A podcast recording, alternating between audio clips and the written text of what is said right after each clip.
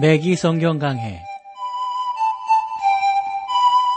Thru the Bible 제공으로 창세기부터 요한계시록까지 강해한 맥기 목사님의 강해 설교를 보내드리는 맥기 성경 강해 오늘도 목동제일교회 김성근 목사님께서 말씀을 전해주시겠습니다.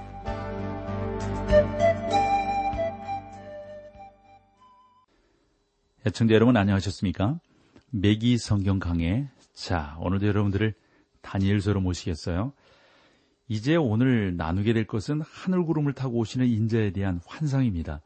지난 시간까지 다니엘이 보았던 그 네 짐승에 대해서 살펴보았는데 이제 7장 9절 말씀부터 하늘구름을 타고 오시는 인자 어떠한 내용인가 성경을 보죠. 9절이에요.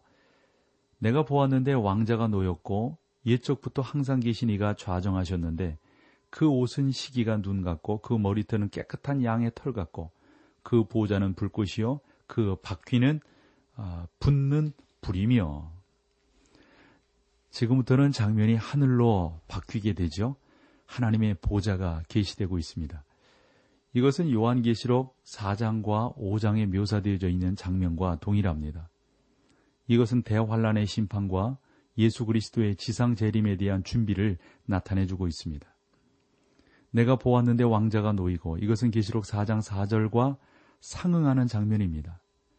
계시록에는 요한이 장로의 숫자와 그 밖에 다른 것들에 대해 상세히 설명하고 있는 반면 교회와 교회의 미래에 대한 것이 주제가 아, 주제로 나타나고 있는 것을 우리가 여기서 보게 됩니다.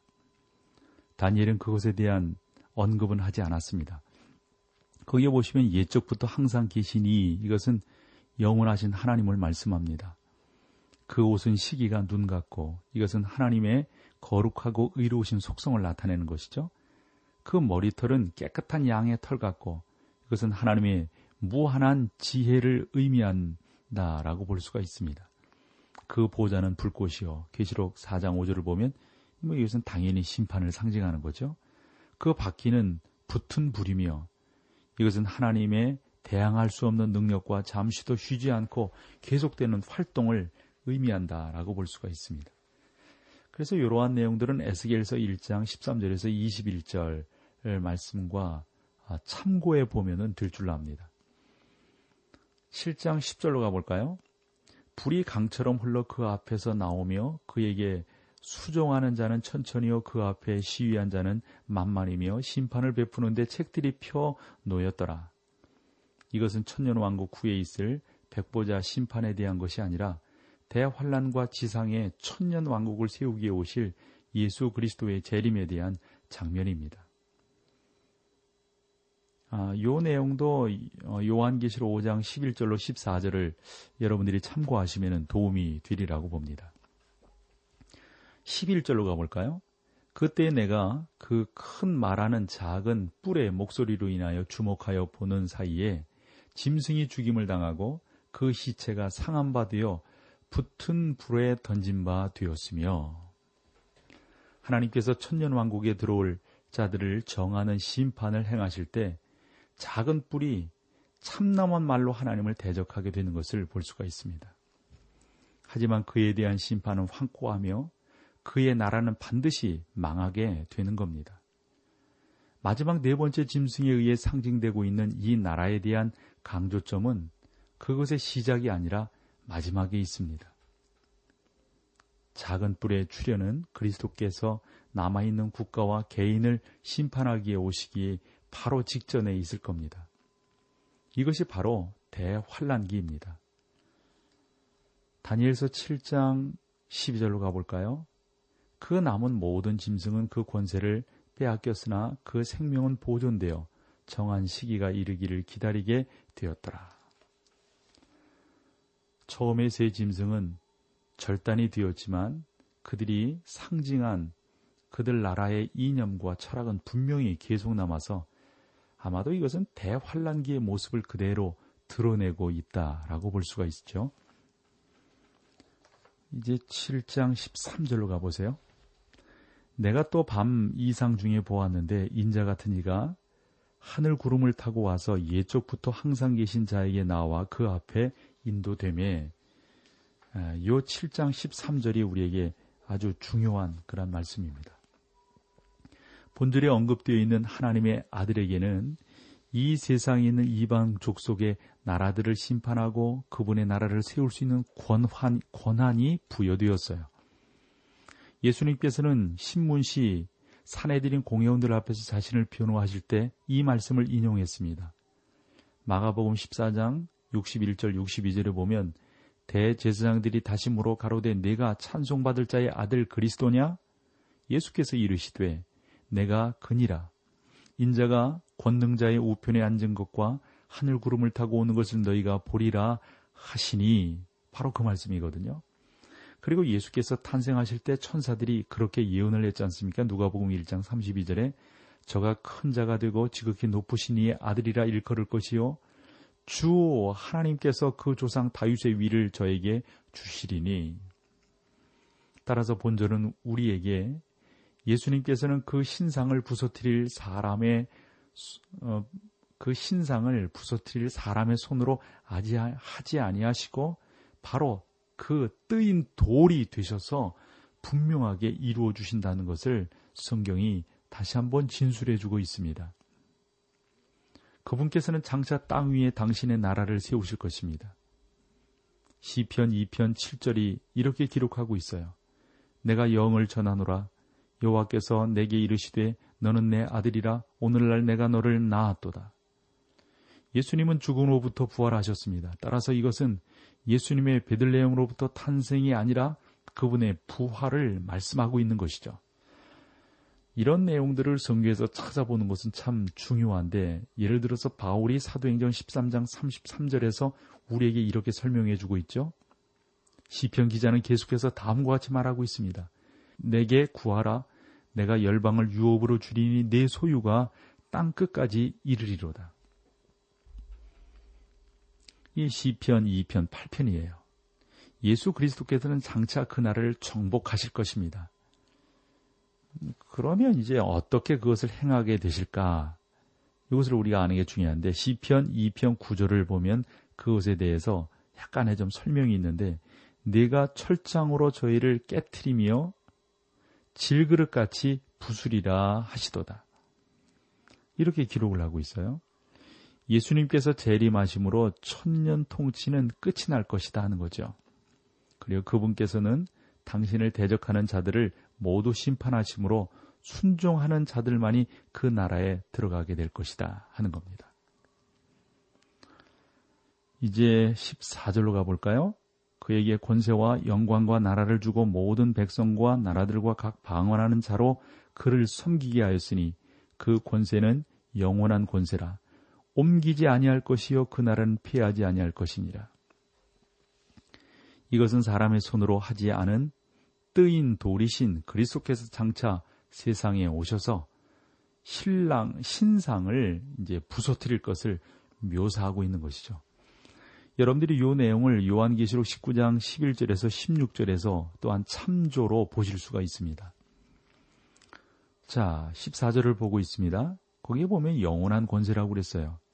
이것은 천년 왕국에 대한 일반적으로 갖고 있는 천년이란 아, 기간의 개념을 부정하는 표현이 되는데 그러나 그리스도의 통치에 의한 시험 기간인 천년이 끝날 무렵 사단이 일시적으로 노임받는 동안 잠시 그리스도에 대해 또한 그리스도에 대한 대적이 있을 것이다 하는 것을 상징해 주고 있습니다. 그런 다음 영원한 왕국의 시대로 들어가게 된다는 것이죠. 요한계시록 20장 6절을 보면 다음과 같이 말씀하고 있습니다. 그 첫째 부활에 참여하는 자들은 복이 있고 거룩하도다.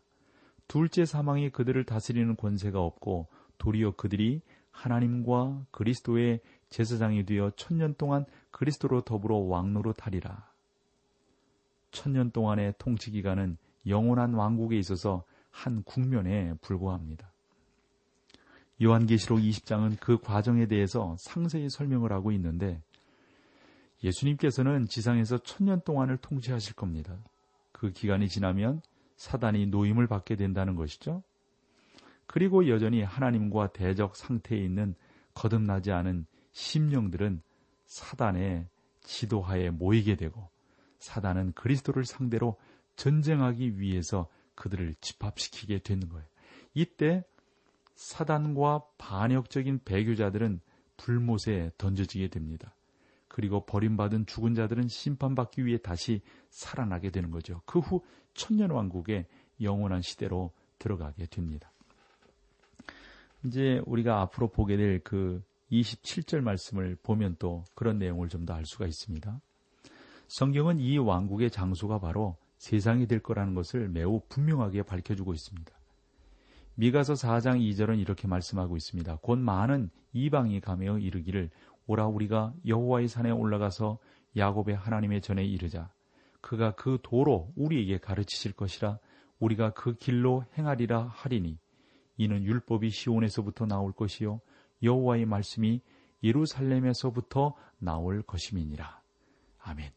자 여기서 우리 찬송 함께 하고 계속해서 말씀을 나누겠습니다.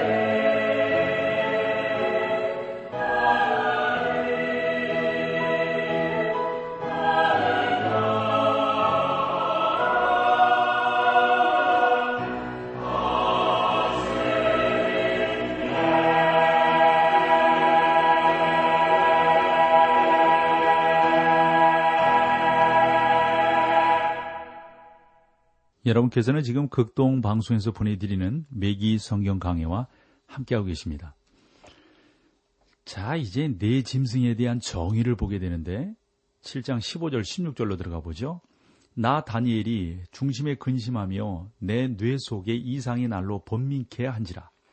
내가 그 곁에 모신 자 중 하나에게 나아가서 그 모든 일의 진상을 물음에 그가 내게 고하여 그 일의 해석을 알게 하여 가로되 큰 신상에 대한 여기 이제 꿈이 이제 나타나는 거죠.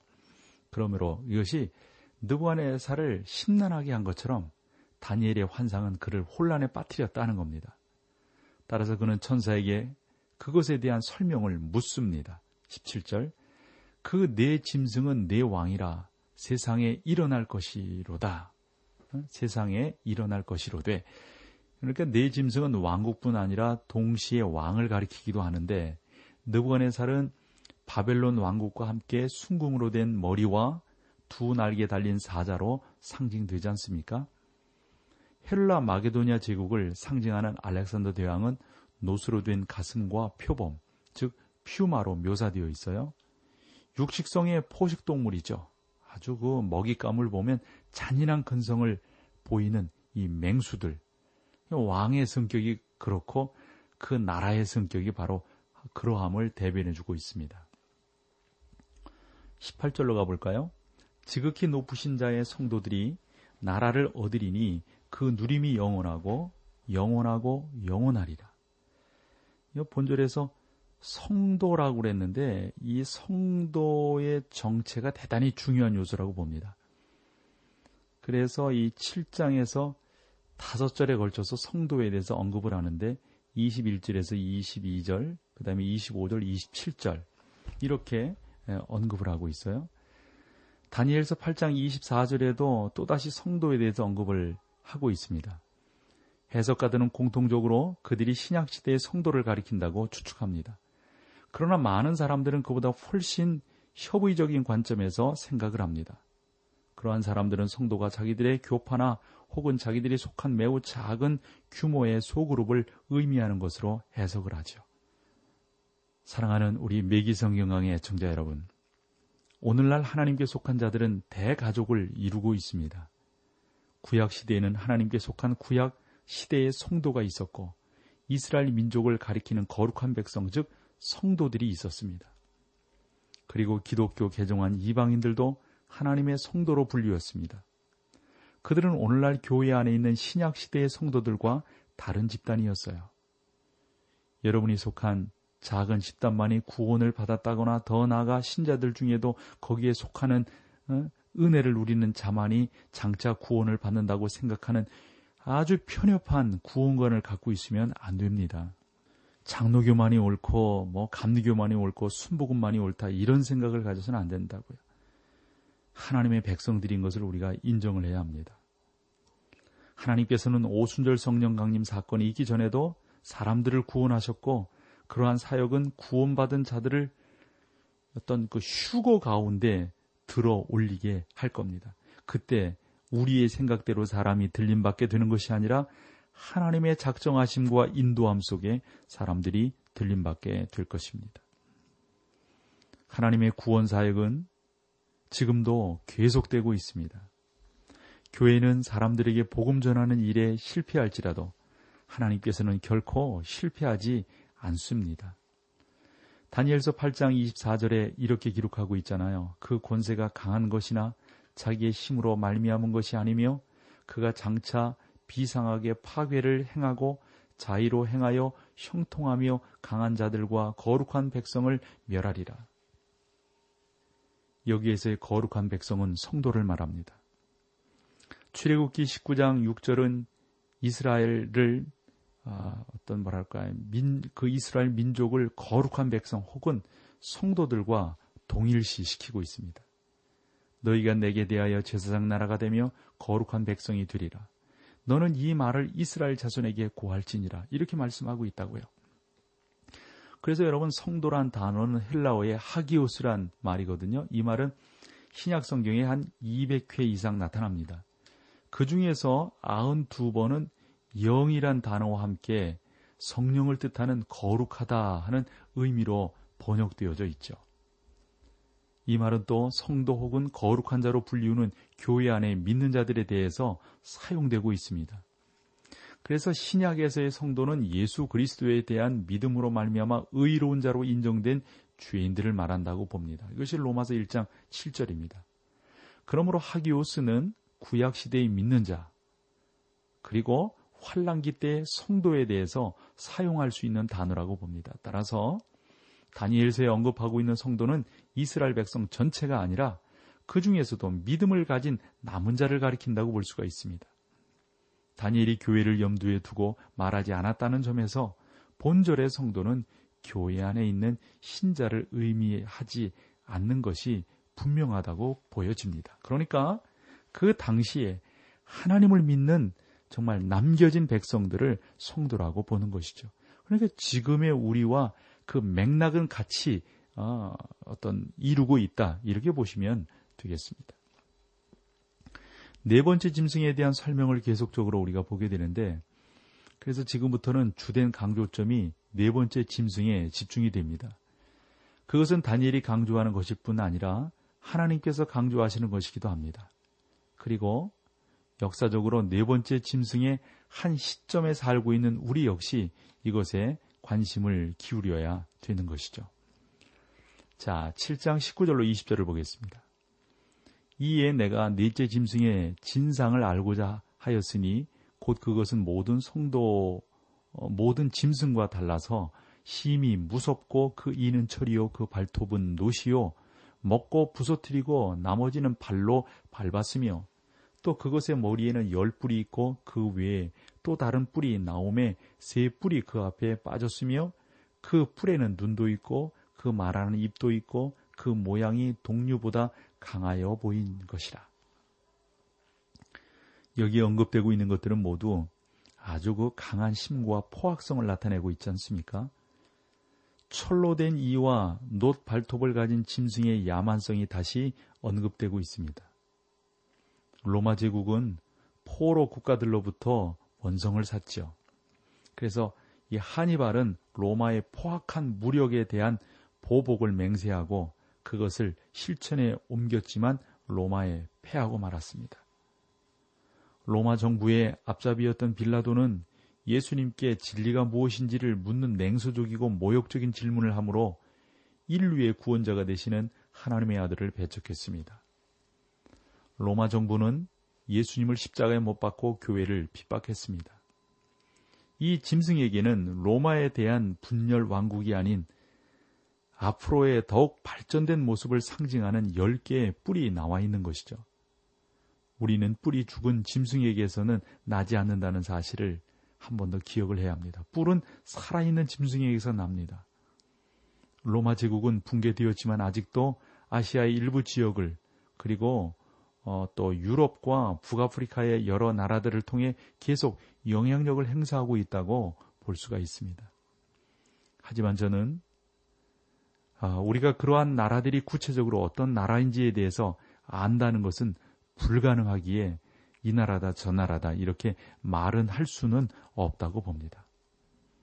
마지막 때 세계의 뿌리 개인적인 면과 능력, 인지도 면, 또 대중적인 인식에서 아마 뛰어난 작은 그 어떤 뿔에서 떨어져 나갈 거라고 생각합니다. 그래서 작은 뿔은 적그리스도여, 즉 로마의 불법의 사람과 첫 번째 짐승을 가리킨다고 저는 생각합니다. 이렇게 이 다니엘서를 해석을 해 나가다 보면 아마도 교회마다 조금씩 설명이 달라질 수가 있다고 봅니다. 그래서 이러한 설명들은 틀린 것이 아니라 조금씩 다른 것이거든요. 방향은 같으니까 예를 들어서 뭐 뜨거운 것을 설명할 때 어떤 사람들은 뭐 벌겋게 설명할 수 있고요. 어떤 사람들은 뭐 태양으로 설명할 수 있고요. 뭐, 뭐 조금씩 다르지 않습니까? 그러니까 이게 틀린 것이 아니란 말이죠. 그래서 교회마다 그럴 수가 있으니까 우리 매기성경의 청자 여러분들이 그렇게 조금 넓은 마음을 갖고 받아들여 주셨으면 좋겠습니다. 자, 오늘 여기까지 하고요. 다음 시간에 여러분들을 다시 주의 말씀으로 찾아뵙겠습니다. 고맙습니다. 맥기 성경 강해 지금까지 Thru the Bible 제공으로 창세기부터 요한계시록까지 강해한 맥기 목사님의 강해 설교를 목동제일교회 김성근 목사님께서 전해주셨습니다. 이 시간 방송 들으시고 청취 소감을 보내주신 분께는 나침반 출판사에서 신앙서적을 보내드립니다. 청취 소감을 남겨주실 분들은 극동방송 홈페이지 맥기 성경 강해로 들어오셔서 사연을 남겨주시거나 문자로 참여하실 분들은 한 통에 50원의 유료 문자 샵 1069, 샵 1069번으로 보내주시기 바랍니다. 매기 성경 강해 오늘 순서를 마칩니다.